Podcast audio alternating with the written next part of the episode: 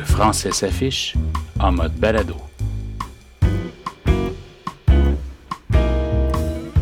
Aujourd'hui, nous allons euh, discuter de l'aide et du soutien apporté aux étudiants et aux étudiantes allophones dans nos cégeps. Alors, pour discuter de ce sujet, nous avons avec nous Yves Lamontagne du Cégep de Rosemont. Yves est professeur de littérature et de français au Cégep de Rosemont.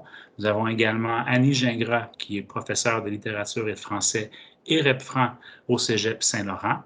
Euh, Anne-Marie Tézine est également avec nous. Anne-Marie euh, est professeure de français et littérature au Cégep Édouard-Montpetit.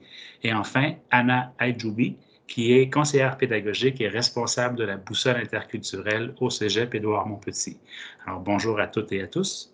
Que faites-vous dans vos cégeps pour aider les allophones?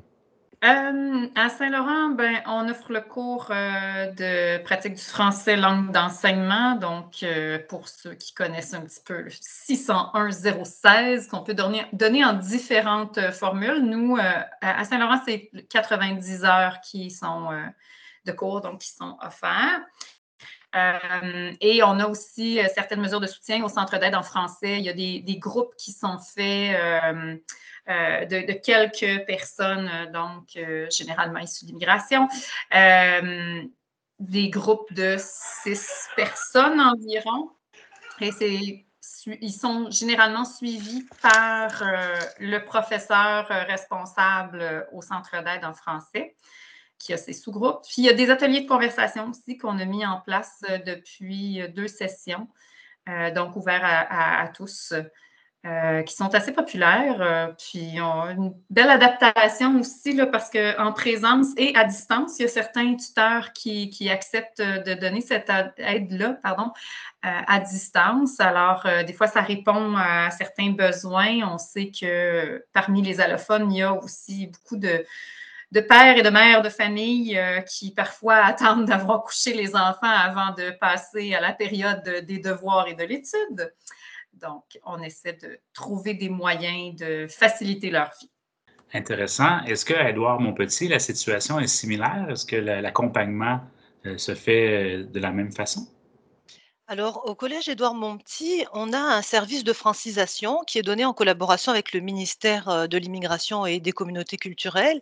Donc, les étudiants et les étudiantes viennent suivre des cours de francisation, ce qui permet certains échanges avec les, les étudiants réguliers parce qu'ils ne sont pas exactement au même endroit dans, le collège. Donc, à l'initiative de, certains collègues euh, en anthropologie ou, euh, ou, au département euh, de sociologie, il y a des échanges. Parfois, il y a des étudiants réguliers qui vont rendre visite aux étudiants de la francisation pour faire des activités. C'est pareil avec les, professeurs de langue parce qu'il y a des hispanophones. Donc, les classes d'espagnol permettent de faire des échanges. Donc, on essaie souvent de, faire, de se faire rencontrer cette population euh, issue de l'immigration et nos étudiants réguliers. Donc ça, c'est pour le volet francisation.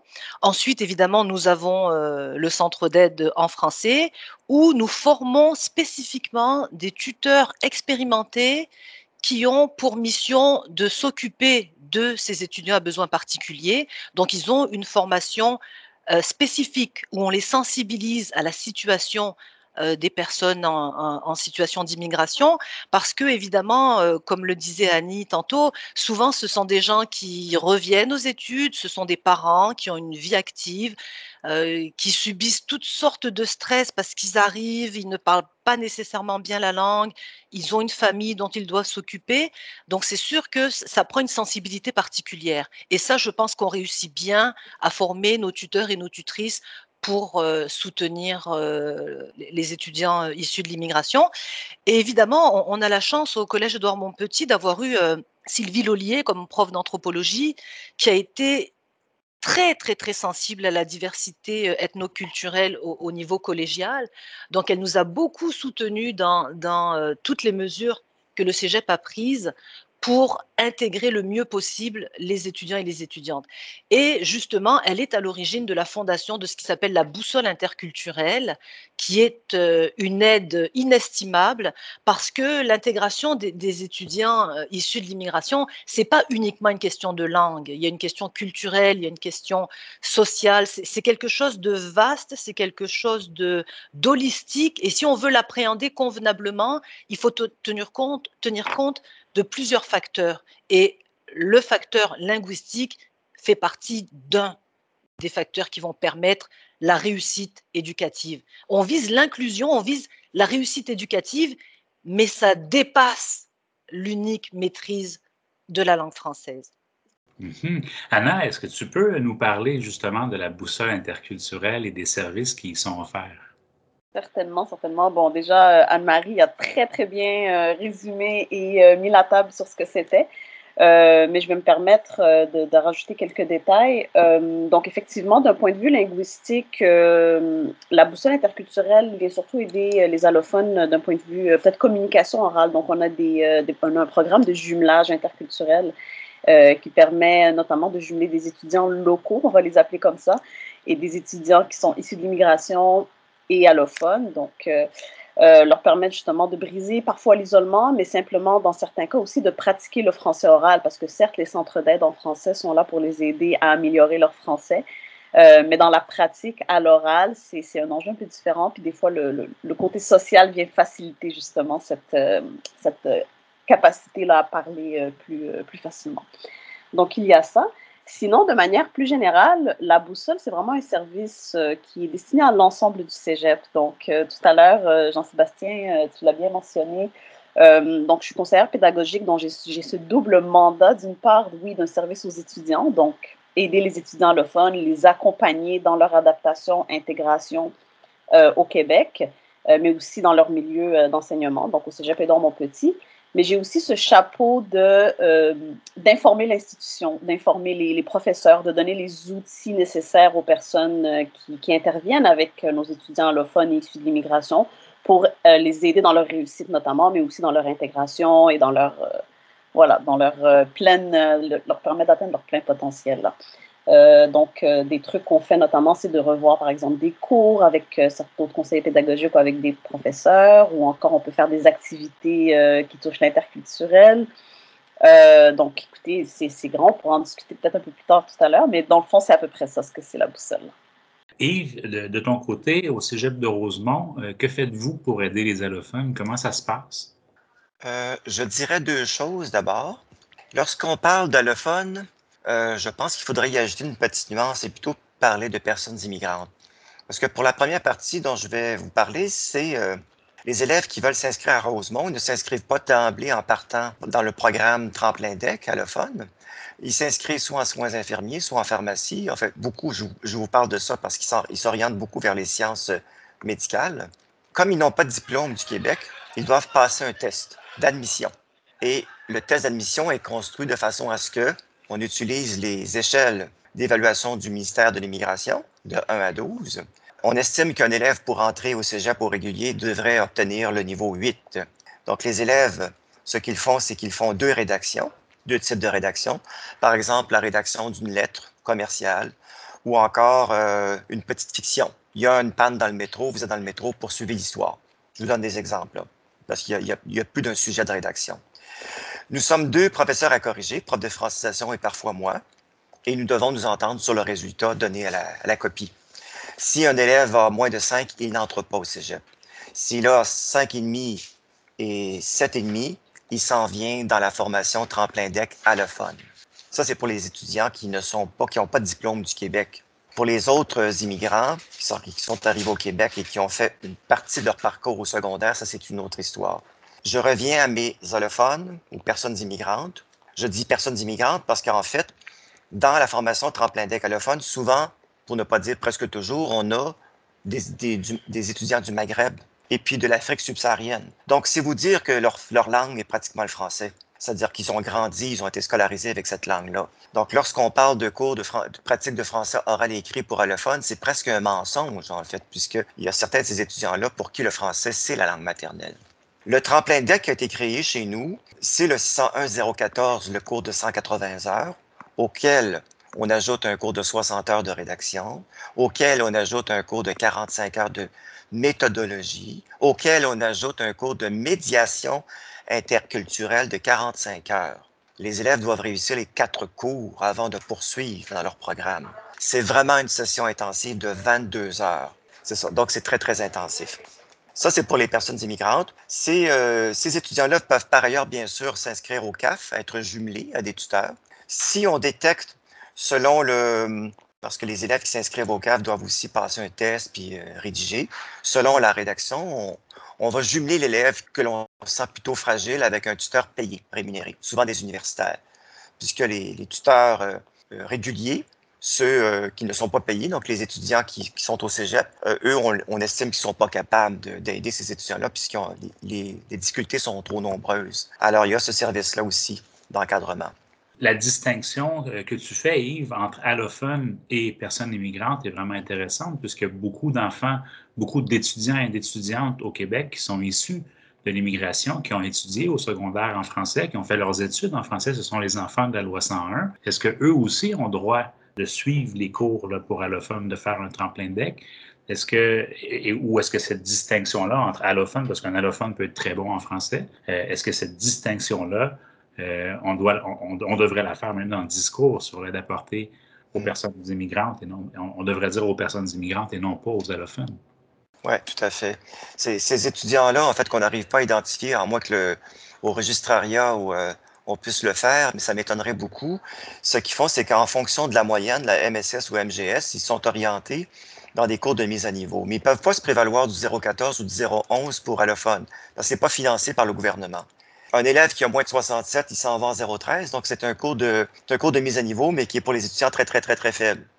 Un élève qui a entre 67 et 75, il s'en va en jumelé. Donc, c'est le cours de français de 4 heures, additionné à 45 heures de mise à niveau.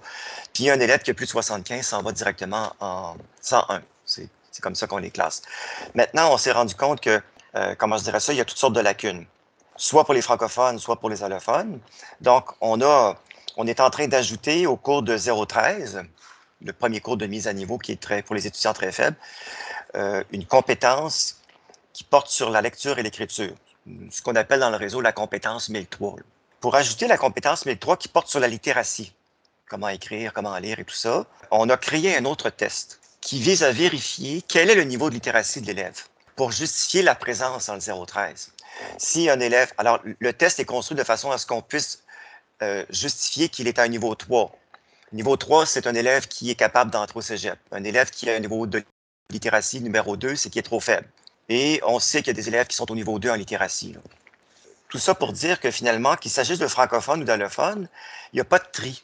C'est bien qu'on va créer un 013 prolongé ou un jumelé prolongé euh, qui ne fera pas de distinction entre francophones et allophones. Et donc, ça fait des, des, cours qui ne sont pas homogènes parce que les francophones n'ont pas nécessairement de problème avec les prépositions, les francophones n'ont pas nécessairement de problème avec l'emploi des déterminants, ce qui est le cas de plusieurs allophones qui, parce qu'ils sont arrivés très tardivement dans le réseau, continuent de traîner ces problèmes-là. Alors, on gagnerait, à la limite, à créer des cours homogènes, c'est-à-dire un 0,13 prolongé ou un jumelé, prolong, un jumelé avec un bassin de population plus homogène, de manière à cibler les besoins plus spécifiques des étudiants et tenir compte de, la réalité de ces étudiants allophones qui ne sont pas reconnus, puis qu'on perd un petit peu de vue, qu'on perd un peu de vue finalement, ce qui est triste. Euh, par rapport au test d'admission, euh, Annie, est-ce que tu peux nous dire ce qui se passe à Saint-Laurent? Parce que je sais que vous avez une façon de faire qui est, est différente. Oui, mais en fait, ça peut ressembler un petit peu à ce qui se fait à Rosemont, dans l'idée, euh, c'est un test qui va nous permettre euh, de classer les étudiants, euh, soit de les rediriger vers le cheminement tremplin deck pour allophones de la formation continue, ou de les faire intégrer le, le, régulier. Et là, en fonction du résultat, soit qui vont être dirigés vers la pratique du français langue d'enseignement, Euh, ou bien on les envoie dans un cours de mise à niveau. Nous aussi, on a une double formule, euh, le, le, le 013 renforcement en 60 heures, qui est seul. Et les étudiants plus forts, on peut les envoyer aussi en renforcement jumelé à 101, mais le renforcement à ce moment-là est de 45 heures. Alors, euh, c'est un 7 heures de français par semaine. Puis évidemment, il y en a qui sont très, très bons. Alors, on les envoie en 101 directement. Euh, puis effectivement, on rencontre les problèmes qui ont été soulevés euh, tout à l'heure, c'est-à-dire que l'étudiant qui n'a pas de moyenne générale au secondaire passe ce test. Souvent, on a des étudiants qui viennent, par exemple, de pays d'Afrique francophone, d'Haïti aussi. Et parfois, c'est la difficulté, elle est plutôt en, littératie. Euh, la langue vient se conjuguer à tout ça, alors ce n'est pas si évident. Euh, notre test est il y a plusieurs étapes. Euh, avec la pandémie, en fait, il y a toute une partie qui a été mise en ligne mais les étudiants viennent le faire au collège parce qu'en ligne et à distance, ce n'est pas la même chose. Donc, euh, les candidats viennent dans un laboratoire informatique. Il y a une première partie qui se fait sur Moodle où là, c'est vraiment des questions de grammaire avec euh, des choix multiples. Et ensuite, ils vont faire une rédaction. Et enfin, ils vont rencontrer un professeur du département. On a la chance d'avoir euh, beaucoup, beaucoup de profs euh, qui, font partie de ce comité-là. Je pense qu'on est une quinzaine euh, qui rencontrons. Donc, on se divise les candidats, ce qui, ce qui permet aussi de, réduire un petit peu le, temps. Puis, chaque personne s'occupe du dossier en entier. C'est-à-dire que si j'ai rencontré un candidat, ben je, m'occupe de corriger sa copie et de revoir où il a euh, moins bien réussi dans le, test en ligne, par exemple.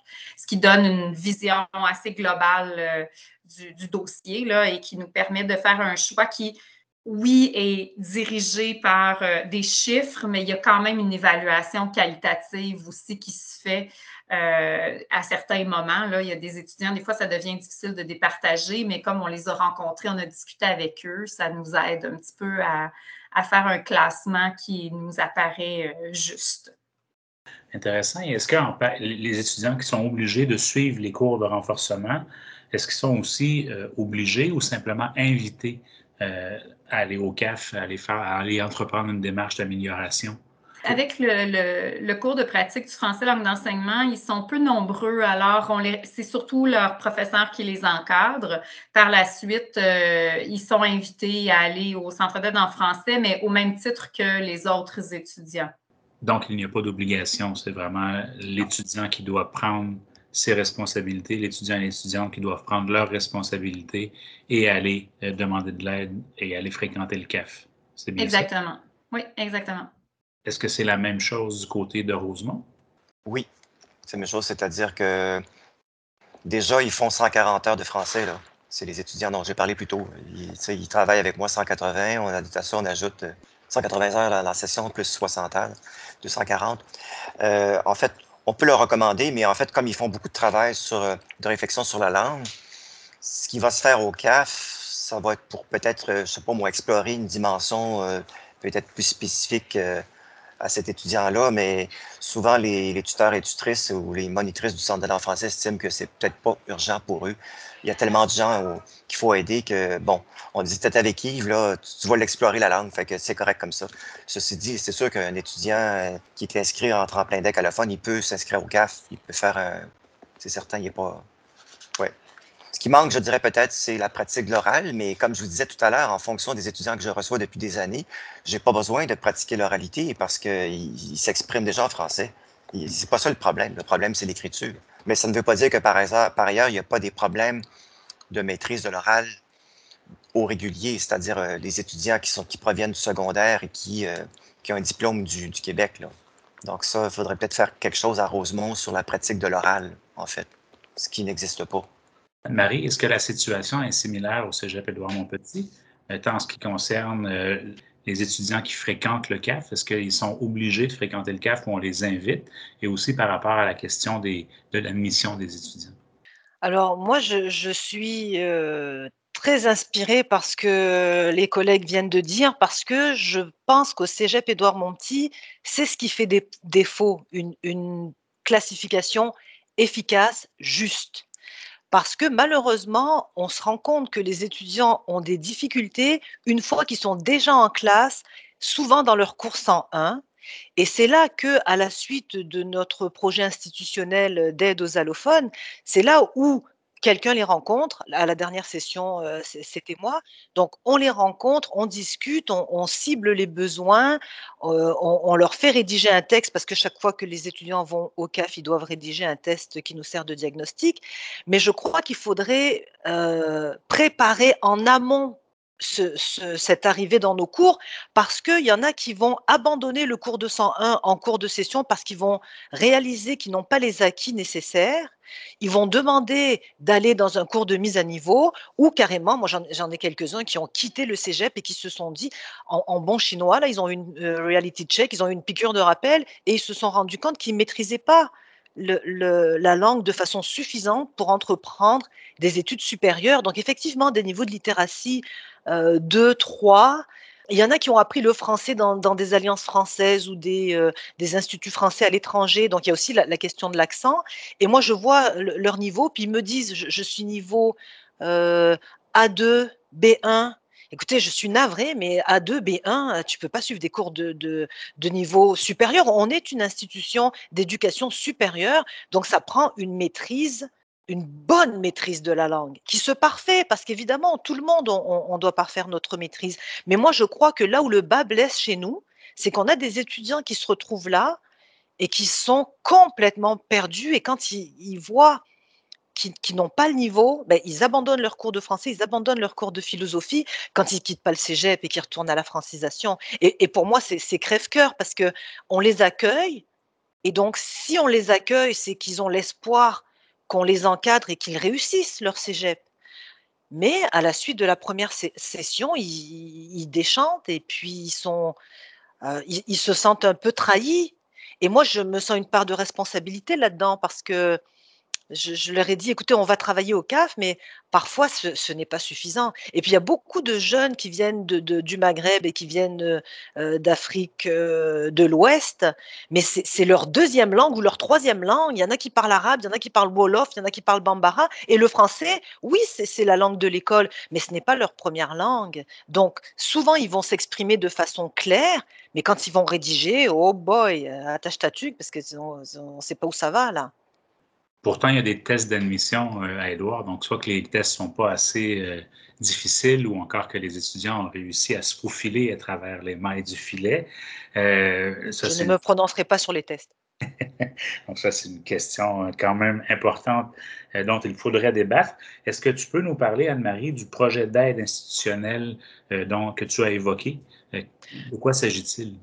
Alors, on a un refrain extrêmement dynamique qui euh, a à cœur la réussite scolaire de tous les étudiants, quelle que soit leur provenance, et en particulier pour ceux qui ont des besoins euh, particuliers, donc les, étudiants et étudiantes euh, issus de l'immigration. Et donc ce projet est là pour soutenir les étudiants qui ont besoin d'aide.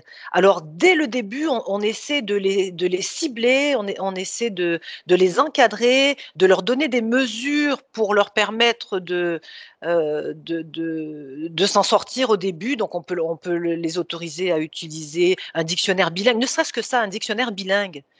Euh, leur, les laisser, leur laisser du temps supplémentaire. Comme, comme ça se fait à l'épreuve uniforme de langue, on laisse euh, aux étudiants qui n'ont pas fait leur scolarité au Québec, on leur laisse à peu près 33% du temps supplémentaire.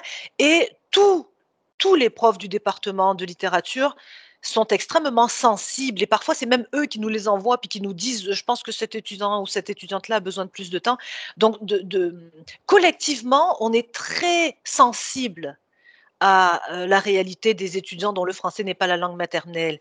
Et donc, on, travaille tous ensemble. Certains collègues font du tutorat individualisé avec des élèves dont le français n'est pas la langue maternelle. Et donc, on, essaie de, donner des mesures pour, permettre aux étudiants de réussir. Parce que si on les, laisse se débrouiller toutes seules, c'est sûr qu'ils vont être déçus, puis c'est sûr qu'ils vont abandonner.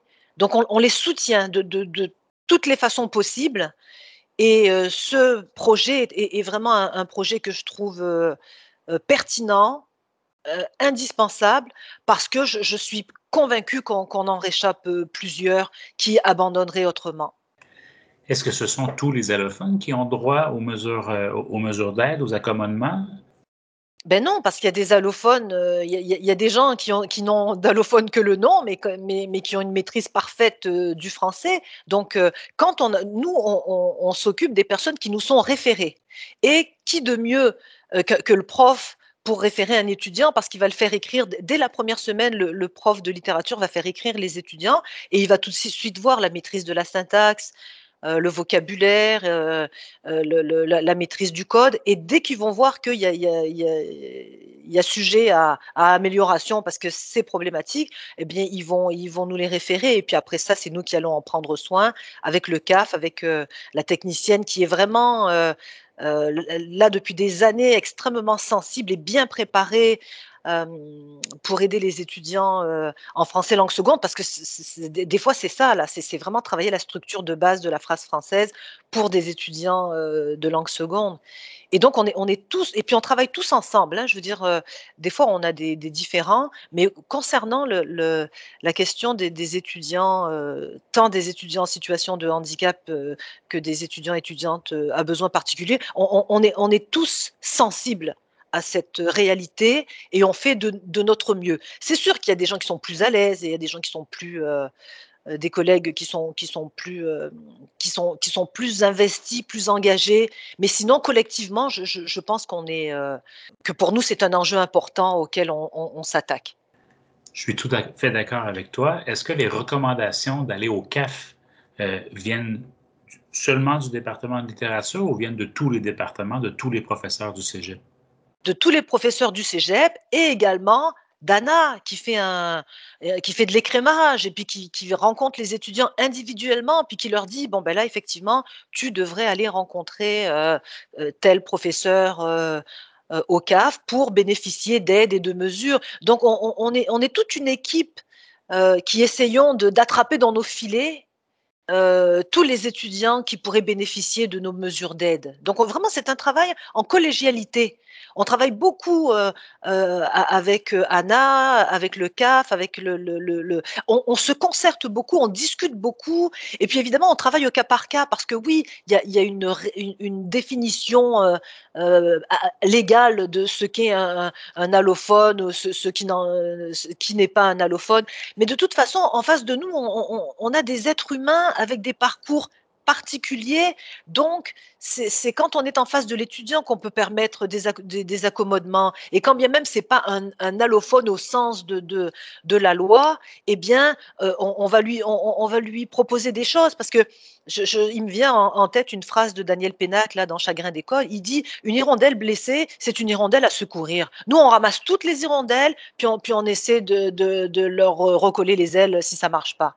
Et, on fait ça de, façon systématique et de façon collégiale avec tous les services. Et c'est comme ça qu'on arrive à, repêcher euh, euh, beaucoup de, joueurs euh, qui risquent de s'égarer. Est-ce que c'est la même chose à Saint-Laurent? Est-ce qu'à Saint-Laurent, il y a aussi des accommodements? Et juste pour ouvrir une, parenthèse, la, fameuse loi, c'est les, règles qui entourent la passation de l'épreuve uniforme de français, où on, avance qu'un allophone, c'est quelqu'un qui a étudié moins de deux ans euh, au Québec en français. Donc, si un étudiant a étudié deux ans et un jour, euh, c'est une blague que je fais souvent, mais à ce moment-là, il n'y a plus droit aux accommodements, mais deux ans moins un jour, là, il y a droit. Euh, donc, bon, c'est sûr qu'il faut à, certains, à un certain moment tracer des lignes, euh, ériger des, balises, mais enfin, est-ce qu'à Saint-Laurent, il y a donc des accommodements et par la suite, on peut, je poserai la même question à Yves euh, pour savoir quelle est la situation à cet égard à Rosemont? Oui, ben à Saint-Laurent, en fait, euh, j'ai longtemps dit que non, on, ne ferait pas de, temps supplémentaire euh, aux étudiants allophones, euh, même si à l'épreuve uniforme, ils en bénéficient. Or, je vais nous renvoyer à ce qui s'appelle un réseau pas tout à fait bien harmonisé, c'est que j'ai réalisé récemment que dans un autre collège, ils ont décidé de me souviens plus exactement c'est où, ça m'échappe, Jean-Sébastien, si tu te souviens, tu pourras euh, le dire, mais euh, donc, ils ont décidé d'offrir deux heures de plus pour rédiger les, les euh, pour faire les rédactions en français à tout le monde, donc dans une perspective de, de CUA. Et ils sont donc passés de 4 heures à 6 heures pour faire une rédaction. Mais à Saint-Laurent, on donne déjà 6 heures depuis au moins 10 ans. Alors, je réalise que finalement, si je me compare au reste du réseau, si Saint-Laurent se compare à d'autres collèges, ben, peut-être qu'on offrait du temps supplémentaire à nos, à allophones depuis des années. On est des avant-gardistes finalement et on ne le savait pas. Alors, euh, c'est sûr que le, réseau, on n'a pas de balise là-dessus sur euh, combien de temps on doit donner à nos étudiants pour faire la rédaction d'une analyse littéraire finale, par exemple. Ça crée des disparités, mais bon, c'est loin d'être la seule différence qu'il y a entre nos pratiques euh, dans tous les collèges sur le plan de, la langue et de l'enseignement de la littérature. En effet, je pense aussi qu'à Saint-Laurent, pour, vous, l'utilisation d'un dictionnaire bilingue, c'est pas quelque chose, euh, c'est pas quelque chose d'inusité. Les, profs ont l'habitude, en fait, de permettre aux étudiants d'utiliser un dictionnaire bilingue et c'est pas, euh, ça n'a pas besoin de recommander cette utilisation. Non, effectivement, c'est intégré au plan cadre depuis quelques années déjà. Et à Rosemont, Yves, est-ce que c'est la même, euh, la même situation? Est-ce que vous donnez, est-ce que vous accordez des, des, des, privilèges aux étudiants qui en ont besoin? Est-ce que vous est-ce que vous permettez comme ça différentes mesures comme du temps additionnel ou l'utilisation d'un dictionnaire bilingue? Certains d'entre eux ont droit à une heure de plus. Mais je ne suis pas certain si ce sont les allophones qui sont non diplômés du Québec ou diplômés du Québec. Il y a une distinction qui est faite, là, je ne me souviens pas exactement. Euh, mais certains d'entre eux ont effectivement droit à leur dictionnaire bilingue et puis euh, une heure de plus. Est-ce qu'il y a d'autres services? Est-ce qu'il y a des services à Rosemont, par exemple, et, euh, à Saint-Laurent qui ressemblent aux services offerts par Anna à la boussole interculturelle? À Saint-Laurent, on n'a pas ça. C'est très, très intéressant. Je suis convaincue qu'il y aurait beaucoup d'oreilles attentives si je, je, rapporte ce que j'apprends aujourd'hui. Donc, euh, oui, c'est vraiment intéressant, mais non, euh, en tout cas, à ma connaissance, il n'y a pas un service comme ça, pas concerté comme Anne-Marie en a parlé tout à l'heure. Donc, c'est sûr qu'il y a des initiatives qui se, font euh, du côté du service aux étudiants. Il y a toutes sortes de choses, mais une concertation euh, comme ça, euh, institutionnelle, je, pense qu'il n'y a pas ça à Saint-Laurent. Oui, c'est la même chose pour Rosemont. C'est-à-dire qu'il y a différents centres d'aide, par exemple en philo, vous allez me dire que ce n'est pas réservé aux allophones, c'est sûr. Mais il y a, bon, il y a, tous les centres d'aide, il y a le service d'adaptation scolaire qui n'est pas réservé bien sûr aux allophones. Il y a le service d'aide psychosociale qui n'est pas réservé aux allophones, la conseillère à la vie étudiante, puis l'interculturel et CLAP qui organise des semaines thématiques. Euh, donc les semaines peuvent être, euh, les thèmes peuvent être diversifiés. Ça peut être par exemple euh, les jeunes et la diversité, radicalisation et vivre ensemble, vivre avec des barrières multiples et le, cas des personnes LGBT racisées à Montréal. Donc ça, c'est, ça peut être des ateliers de formation sur la diversité, mais est-ce qu'il y a un arrimage qui est fait avec l'ensemble des intervenants? Je dirais non. Le, problème est toujours le même. Hein. C'est que vous avez des gens qui travaillent de leur côté, qui créent des choses extraordinaires, puis parfois, c'est pas partagé et parfois un autre service ou un autre département réinvente la roue. Fait que c'est vraiment dommage. Il faut vraiment créer. On est en train de réfléchir à ça beaucoup, la Rosemont. Là. On a quelqu'un que j'aime beaucoup chez nous.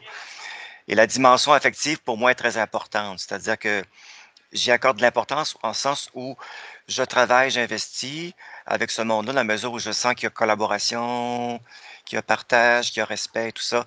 Fait que quand vous avez une équipe comme ça, ben là, vous créer des projets porteurs et puis vous allez loin avec ça. Donc, on est très soucieux, nous, de la valorisation de la langue française, la maîtrise du français, parce que c'est une lacune qui fait que beaucoup, beaucoup, beaucoup d'étudiants, c'est un secret de polichinelle, échouent en raison de ça, en fait. Alors, qu'est-ce qu'on peut faire pour mieux les aider? Rattacher les ficelles et puis faire en sorte que tout ce beau monde-là qui euh, s'interroge sur euh, les mêmes questions, se préoccupe de la réussite de nos étudiants, puisse se parler et créer quelque chose de cohérent, un petit peu comme la boussole chez vous, là.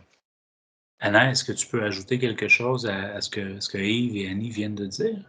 le, besoin des étudiants euh, que tu rencontres, que tu accompagnes, pas le besoin, mais les besoins des étudiants que tu rencontres et que tu accompagnes sont, il y, en a beaucoup et ton rôle est extrêmement important.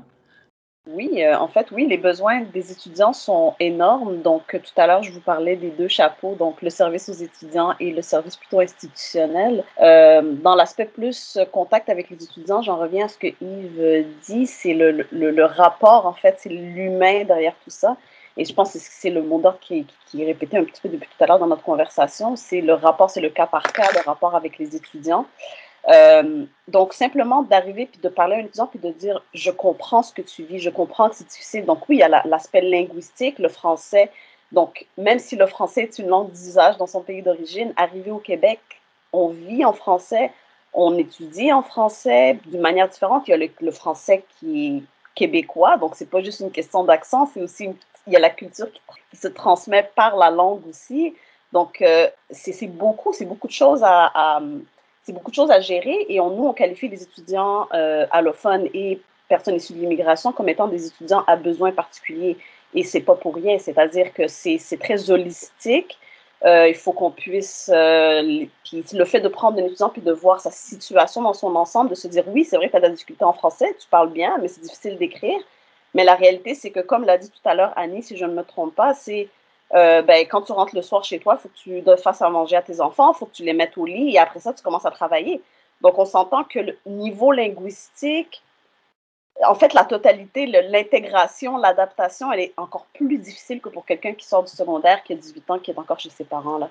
Donc, le fait de dire à l'étudiant, je te vois, je comprends ta difficulté, puis on va trouver les outils dans le collège ou même à l'extérieur si c'est nécessaire pour t'accompagner, je pense que là, on est vraiment dans un, dans un rapport très, très, très humain.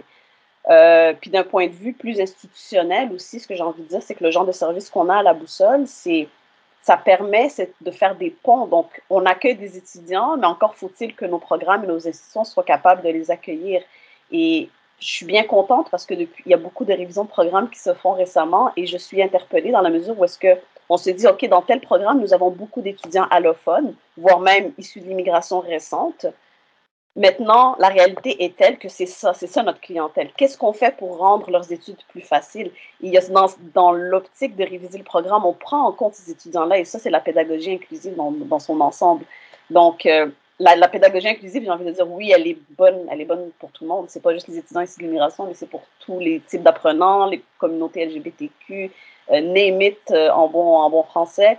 C'est vraiment c'est un ensemble. Donc, euh, je pense que ce genre de service-là, effectivement, c'est très pratique. Et évidemment, les activités, donc les semaines thématiques, les, semaines de sensibilisation, les expositions, des conférences avec des conférenciers types. Donc, ça aussi, évidemment, ça fait partie du, du jeu de la boussole.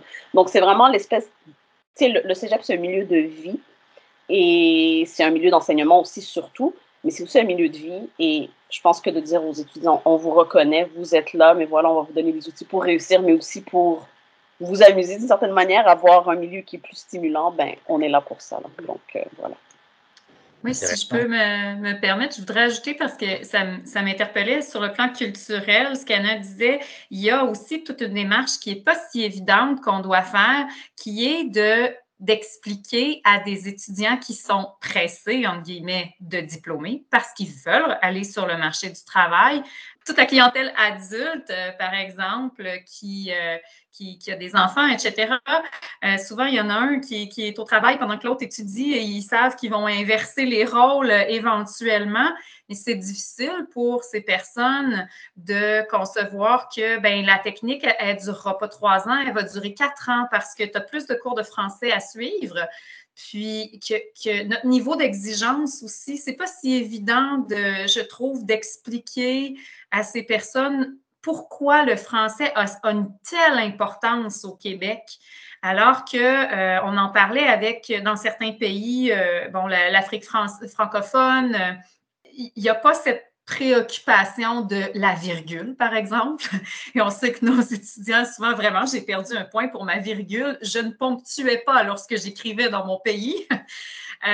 donc, il y a toutes ces explications-là qui sont, sont essentielles pour que l'apprentissage se fasse avec une volonté, une plus grande volonté, une plus grande motivation, parce qu'évidemment, si nos étudiants ne comprennent pas pourquoi euh, culturellement ça se passe comme ça au Québec, ils sont surtout fâchés d'avoir euh, autant de, cours de français. Je pense que je pense que ça se passe assez rapidement puisque les professeurs leur expliquent bien, mais c'est nécessaire d'avoir tout ce discours autour, puis les activités culturelles, je trouve que ça contribue aussi à, les soutenir euh, là-dedans, mais c'est essentiel pour, euh, comme je disais, la, motivation, entre autres choses.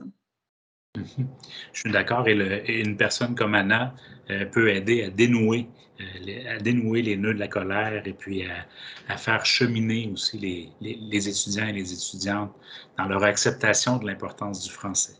Euh, je pense que c'est important de souligner que le fait de catégoriser, si on veut, nos étudiants comme étant des étudiants à besoins particuliers. Ça amène une collaboration supplémentaire avec le, centre de services adapté euh, qui va aussi aider ces étudiants-là. Donc, il va y avoir des conseillères et des conseillers qui vont pouvoir les encadrer d'une autre façon, mais qui vont aussi participer à leur réussite et euh, au fait qu'ils vont pouvoir s'améliorer. on parle beaucoup justement d'aide, d'accompagnement. Est-ce que c'est possible pour un, pour un étudiant allophone, pour un, pour un étudiant immigrant? D'arriver au Québec, d'étudier en français et de réussir ses études collégiales et par la suite universitaires, si c'est le cas, euh, tout en apprenant le français et en s'améliorant en français.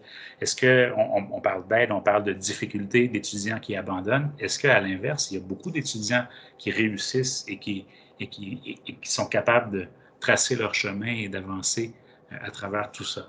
Anne-Marie, peut-être, euh, en premier? Ben écoutez, euh, moi, ma devise, c'est à cœur vaillant, rien d'impossible.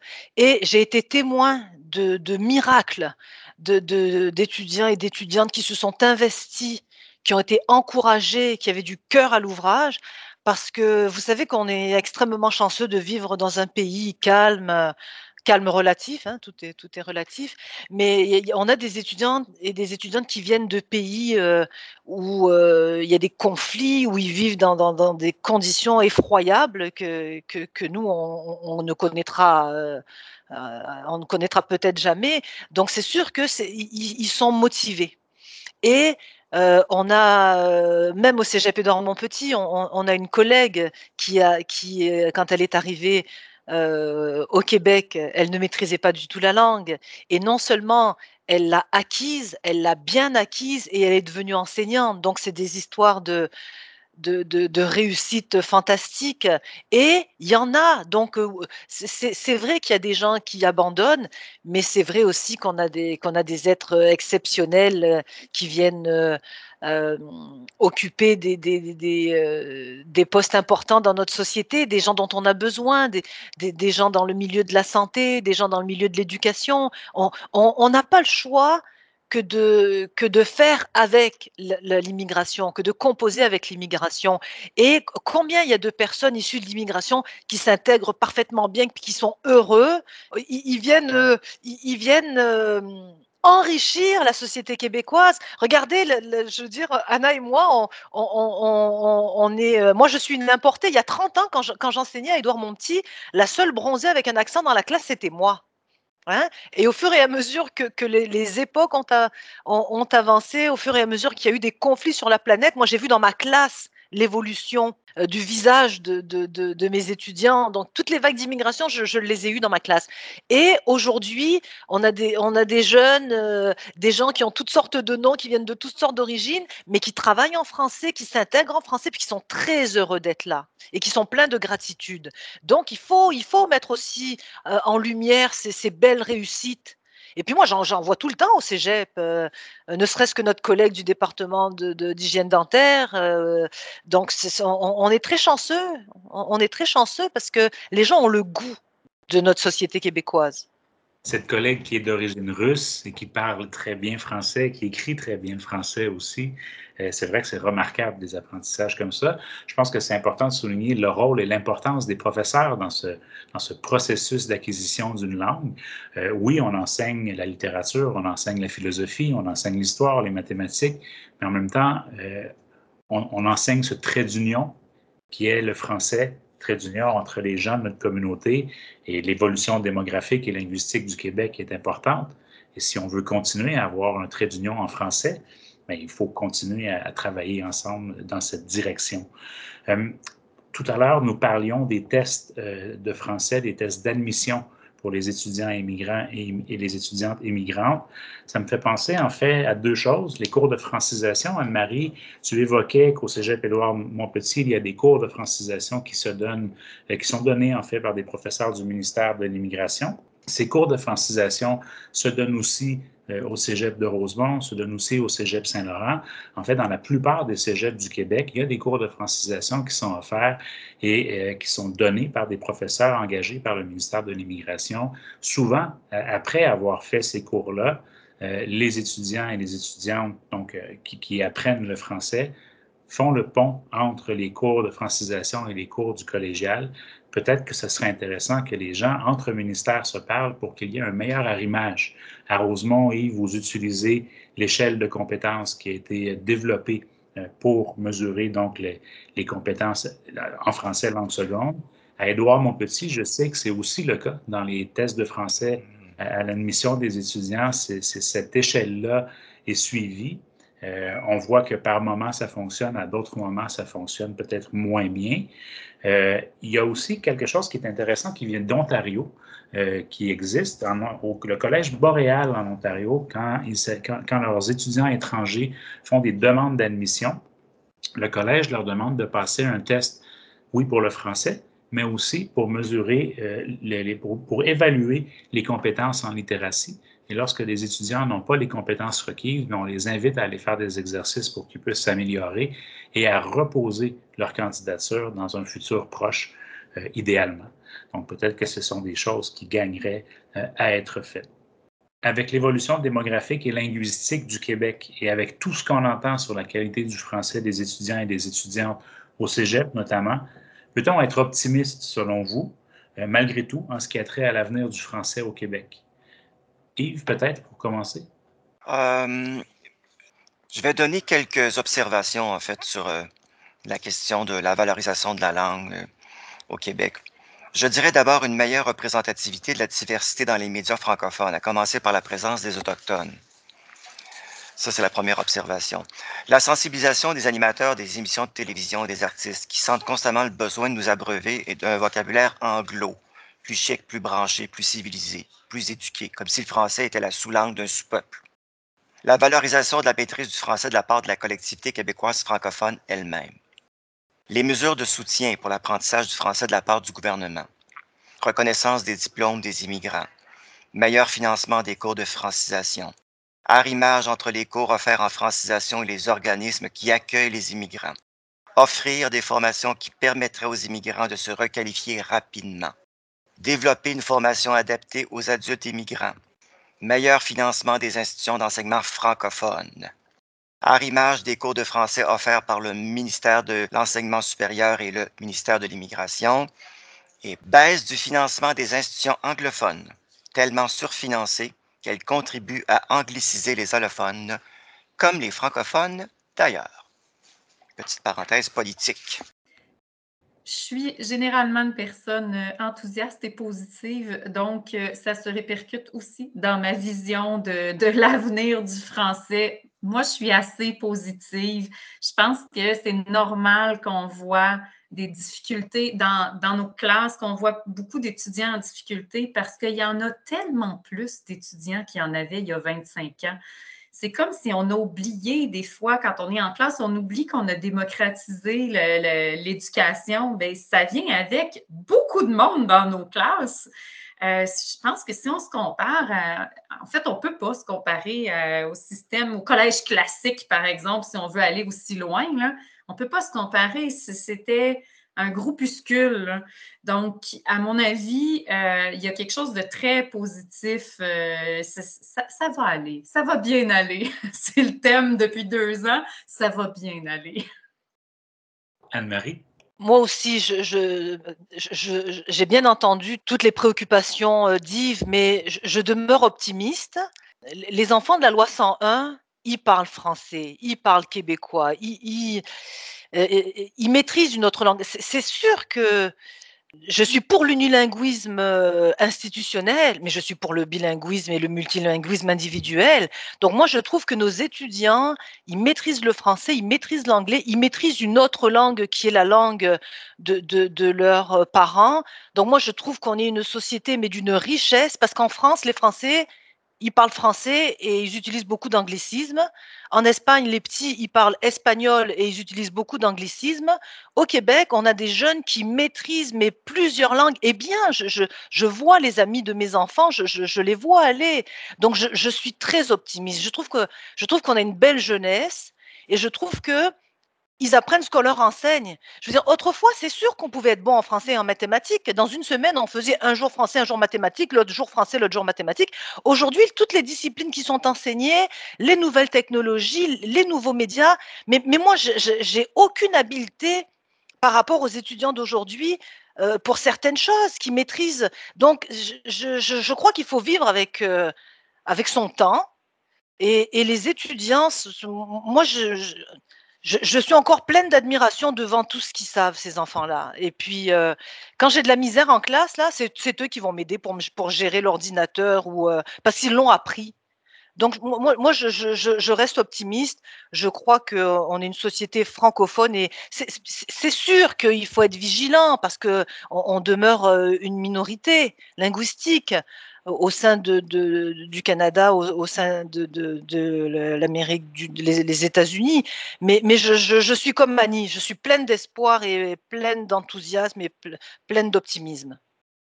Anna, de ton côté, est-ce que tu as quelque chose à ajouter? Pour faire différent, moi aussi, je suis très positive en fait. Euh, et euh, je ne vais, je vais pas redire tout, ce qui a été dit par Annie et Anne-Marie, je suis complètement d'accord. Donc, euh, moi aussi, je, je, je le vois, c'est oui, il y a de l'anglicisme effectivement, il y a le bilinguisme, voire même trilinguisme et plurilinguisme individuel. Puis moi, je pense que ça, c'est une richesse. Pas que je ne vois pas l'anglais comme une menace, il faut être vigilant, effectivement, mais le bilinguisme n'est pas une menace, une menace au français, selon moi. Donc, euh, et une langue, c'est vivant, une langue, ça bouge. C'est normal qu'il y ait des mots qui se rajoutent à une langue. Donc, je pense en tant que professeur de français, vous, vous, le savez, le français bouge. Euh, donc, je suis quand même très, très, très optimiste. Ceci étant dit, notre optimisme doit être soutenu par toutes les préoccupations nommées par Yves, parce que c'est grâce à ces éléments-là, l'amélioration de ces éléments-là, qu'on va aussi euh, euh, faire en sorte que notre positivisme va, se, va être maintenu et va se poursuivre. Je ne suis pas pessimiste, je suis réaliste. C'est pas la même chose. Puis le, le bilinguisme, il n'y a personne qui compte la vertu, je l'ai toujours dit. Mon chum, il en parle cinq langues, puis ben, il n'a pas perdu son âme pour autant. C'est-à-dire que, je m'excuse, mais le Québec, euh, ce qui le distingue, c'est, le fait français, c'est, le fait qu'il est francophone. Il y a cette histoire-là. Je travaille avec cette langue-là, pour cette langue-là, avec ces élèves-là, puis j'aime beaucoup les immigrants. J'ai fait quelque chose j'ai construit quelque chose pour eux, avec eux. Je crois beaucoup en eux. Mais je veux que cette aventure-là, ce partage-là, se passe en français chez nous. Parce que, au même titre qu'on est pour la diversité, je suis pour la diversité linguistique, mais cette diversité linguistique ici, elle passe par le respect de cette communauté qui a une aventure particulière en Amérique du Nord. Puis c'est ça que je veux faire partager aux allophones. Et puis donc, bien sûr, il y a, des couteaux, il y a des couteaux qui, qui volent euh, d'un petit peu partout et il y a un danger. Euh, je m'excuse, on, vient de parler au syndicat au sujet de la proposition de Maisonneuve et puis d'autres cégeps pour étendre la loi 101 au cégep. Donc, on, est là-dedans, cette, préoccupation-là. Pour moi, c'est pas une préoccupation de nationalisme frileux. Pour moi, c'est pas une préoccupation. C'est une question de, de, respect de moi-même, de respect de l'identité de, mon peuple et tout ça. Et ça va dans le sens de travailler pour la valorisation de la langue française. C'est, je dirais pas que je suis pessimiste. Je dirais que je suis réaliste. Puis parfois, d'être réaliste, ben, ça veut dire que c'est pas toujours Jojo, mais qu'est-ce que tu veux que je te dise? C'est ça pareil.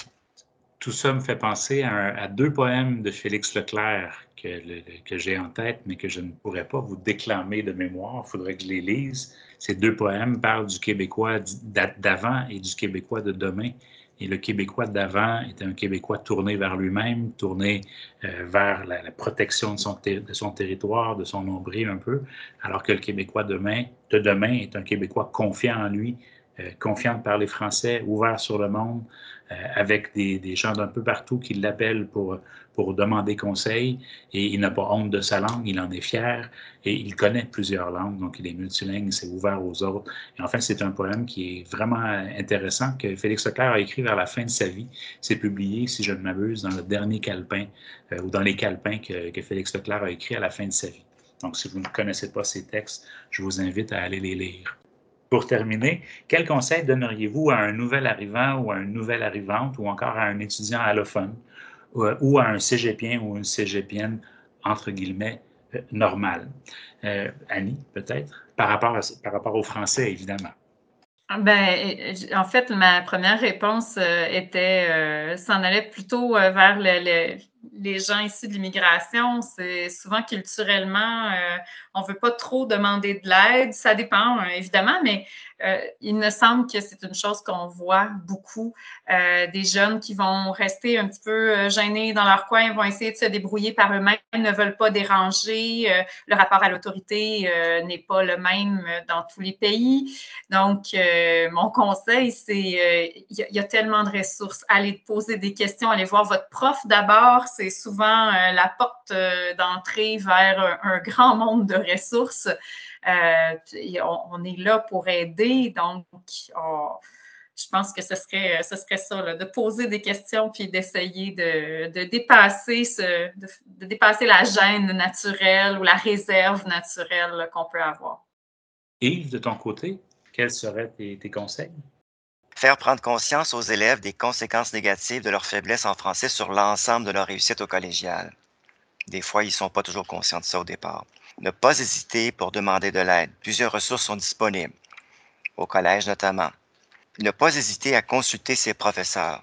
Ils sont là pour vous.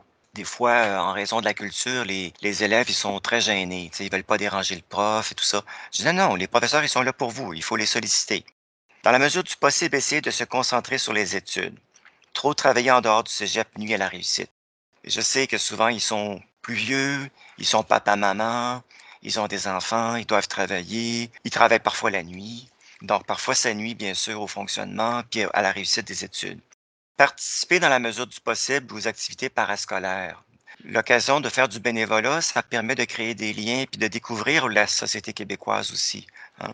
Créer des alliances, des réseaux de contact avec les francophones, approfondir les connaissances de la société québécoise. Là, c'est la, c'est la tâche du prof de français, mais au-delà de ça, c'est écouter la télévision, lire les journaux, puis souvent, ils le font pas.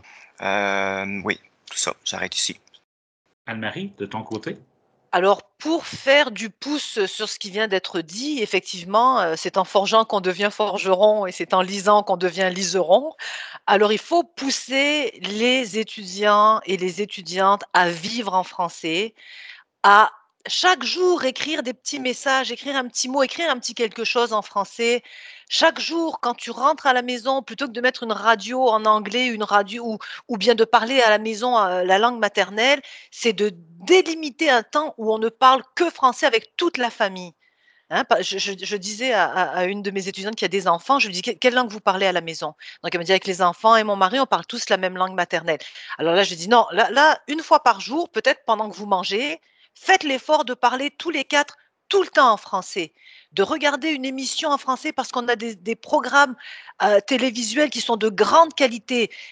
N'importe quoi, une télésérie, euh, euh, District 31, peu importe, n'importe quoi en français. Il y, a, tellement des choses intéressantes qui se font à la radio. Il y a des balados extraordinaires, dont celui qui est en train d'être réalisé là à l'instant même.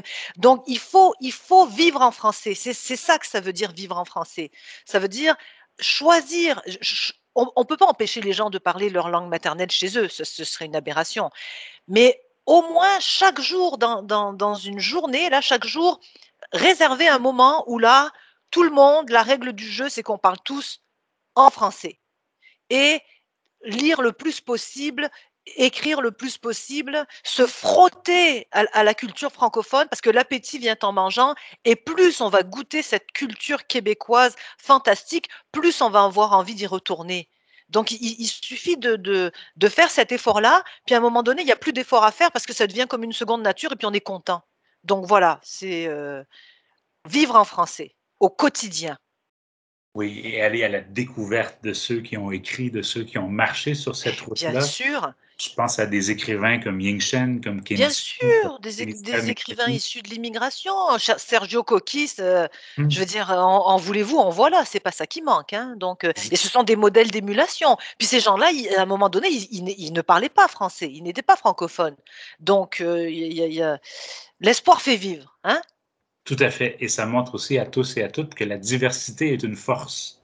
Euh, Anna, de ton côté, est-ce que tu as quelque chose à ajouter? Moi, je vais, je vais partir un petit peu du champ linguistique, mais plus, euh, je vais retourner vers le, plus l'intégration. Euh, qu'est-ce que j'aurais envie de dire à des étudiants, c'est donnez-vous le temps. Soyez clément envers vous-même parce que y a cette, ils se mettent énormément de pression de réussir, d'aller vite, euh, donc, j'ai envie de dire, soyez gentil avec vous-même, acceptez le processus d'intégration. Il peut prendre du temps. Il y a des hauts et des bas. Euh, on a des ressources. On est là pour vous aider. C'est pas toujours facile d'aller chercher de l'aide, mais on est là pour vous accompagner et euh, de croire au processus parce que le stress que, l'intégration emmène peut avoir de gros dommages à long terme. Donc, c'est le message vraiment que j'aimerais leur passer là. Vraiment très intéressant. Peut-être pour conclure, euh, je dirais ceci. Nous sommes une société d'accueil. Euh, on se valorise en tant que société d'accueil, mais pour être une société d'accueil, il faut être accueillant. Euh, et apprendre une langue, c'est apprendre une vision du monde, c'est côtoyer une façon de voir les choses. Et que ce soit le français ou une autre langue, quand on découvre l'autre, quand on va à la rencontre de l'autre, bien, c'est des, murs qui s'effondrent, ce sont des préjugés qui s'effondrent. Et moi, j'invite tout le monde à, faire preuve d'accueil, à être accueillant et à aller vers l'autre pour euh, être au courant de la réalité euh, vécue par cet autre et de partager, les, de, partager en fait le vécu, de partager notre quotidien pour que le français soit notre trait d'union et puis qu'on vive ensemble dans une société à la hauteur de nos espérances et de nos ambitions. Donc, euh, mesdames et Yves, merci beaucoup d'avoir été présents aujourd'hui. Et merci. Merci Jean-Sébastien. Mais c'est sûr qu'on rame tous dans la même galère et on rame tous dans le même sens. C'est pour ça qu'on est là euh, tous les cinq. Hein. Oui.